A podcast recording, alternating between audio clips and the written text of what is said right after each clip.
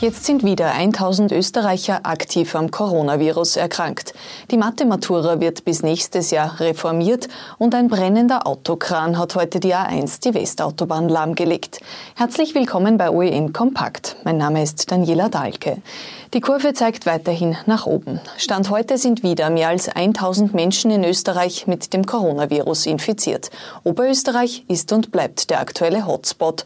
Heute waren bereits deutlich über 400 Menschen positiv getestet. Mit Abstand die meisten in Linz und im Bezirk Linz-Land. Allein hier liegen mehr als die Hälfte der oberösterreichischen Corona-Fälle. Seit heute gelten in ganz Oberösterreich wieder verschärfte Covid-19-Vorschriften. In allen Amtsgebäuden gilt wieder Maskenpflicht, erstmals seit Beginn der allgemeinen Lockerungen. Und in Linz werden die Masken in Öffis schärfer kontrolliert.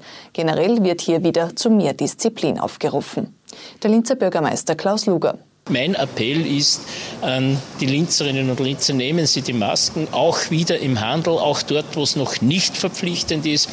Passen wir besonders auf mit den Grußformeln. Die Bussi-Bussi-Gesellschaft hat jetzt überhaupt keinen Platz.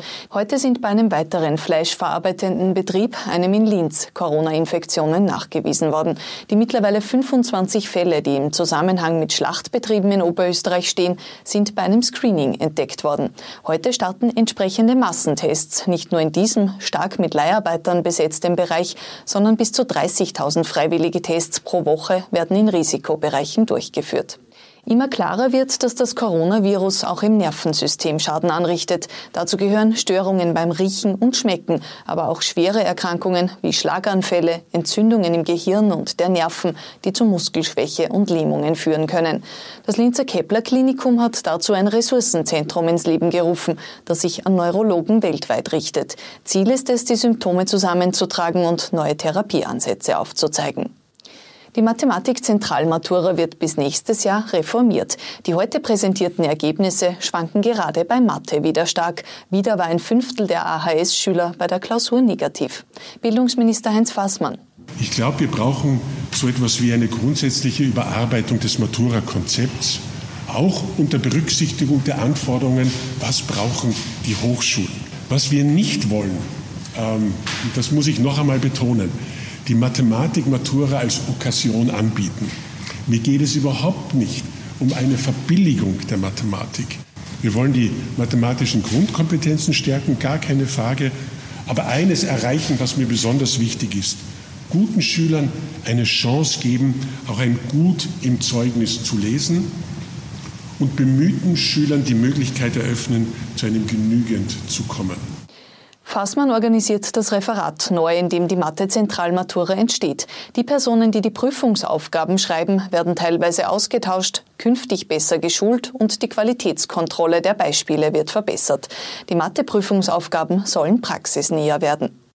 Wie groß das Problem in Mathe ist, wird erst beim Blick auf die anderen Matura-Ergebnisse deutlich. In Mathe haben nur sieben Prozent der Schüler einen Einser, in Deutsch sind es 23 Prozent, in Englisch 29 Prozent.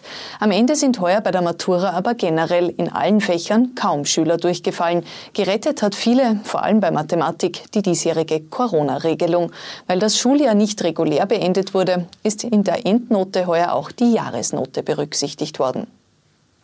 Oberösterreich ist am Arbeitsmarkt am Weg von der Krise zu einem Comeback. So sieht es zumindest die Landesregierung. Die Corona-bedingte Arbeitslosigkeit ist in Oberösterreich um die Hälfte gesunken. Das AMS vermittelt jetzt wieder Jobs und immer mehr Unternehmen beenden jetzt die Kurzarbeit. Wirtschaftslandesrat Markus Achleitner. Das macht äh, schon Mut, äh, dass man offensichtlich jetzt doch in größerem Ausmaß wieder äh, die Menschen voll braucht. Aber wir sind sicher noch nicht über dem Berg, denn es wird ja die ganze konjunkturelle Einschätzung vor allem davon abhängen, wie weltweit quasi die ganze Corona-Pandemie in den Griff zu bekommen ist. Man muss wissen, zwei von drei Euro erwirtschaften wir im Ausland durch den Export äh, als starkes äh, Wirtschaftsbundesland. Von ursprünglich 300.000 Menschen in Oberösterreich in Kurzarbeit sind aktuell noch knapp 80.000 übrig. Die SPÖ verschärft die Gangart gegen die Krisenbewältigung der türkis-grünen Koalition und stellt heute bei einer Clubklausur in Wien einen eigenen Plan, ein sogenanntes Kraftpaket dagegen. Pamela Rendi-Wagner, SPÖ-Parteichefin. Die Österreicherinnen und Österreicher haben in dieser Krise ihr Bestes gegeben, aber sie haben bei weitem nicht das Beste bekommen, liebe Freundinnen und Freunde. Was wir erleben seitens der Bundesregierung sind viel mehr chaotisch aneinandergereihte Einzelmaßnahmen mit Einmaleffekten, nicht sinnvoll wirtschaftlich und schon gar nicht sozial. Reines Stückwerk, ein mancher Experte bezeichnet das auch als planlosen Fleckerlteppich. Die SPÖ will, dass das Arbeitslosengeld dauerhaft erhöht wird, die Österreicher um 1000 Euro pro Kopf und Jahr steuerlich entlastet werden und eine geförderte Vier-Tage-Woche. Zudem fordert sie einen Corona-Tausender für die Helden des Alltags und einen kollektivvertraglichen Mindestlohn von 1700 Euro. Österreich ist wieder ein bisschen gewachsen. Mittlerweile leben mehr als 8,9 Millionen Menschen in diesem Land. Dass die Bevölkerung gewachsen ist, liegt einerseits am Zuzug aus dem Ausland. Die meisten kommen aus Rumänien, Deutschland und Ungarn. Es liegt aber auch daran, dass mehr Geburten als Verstorbene verzeichnet worden sind. Das trägt zur Überalterung bei. Die Gruppe der über 65-Jährigen ist die, die bei uns am stärksten wächst. Nach den tödlichen Schüssen auf einen Tschetschenen in Gerersdorf bei Wien wird weiter wegen eines möglichen Auftragsmordes ermittelt. Berichtet wird, dass auf den Mann ein Kopfgeld ausgesetzt war. Er hatte sich in einem Videoblog offen gegen die tschetschenische Führung gestellt. Die Ermittlungen führen die Polizei in die Linzer Tschetschenen-Community, der der mutmaßliche Schütze auch angehört. Der verhaftete 43-Jährige hat zuletzt in Ansfelden gewohnt. Und auf der A1 bei St. Valentin, knapp hinter der oberösterreichischen Grenze, ist in der Nacht auf heute ein 400 Tonnen schwerer Autokran in Flammen aufgegangen. Der Lenker des Kranfahrzeugs konnte sich retten.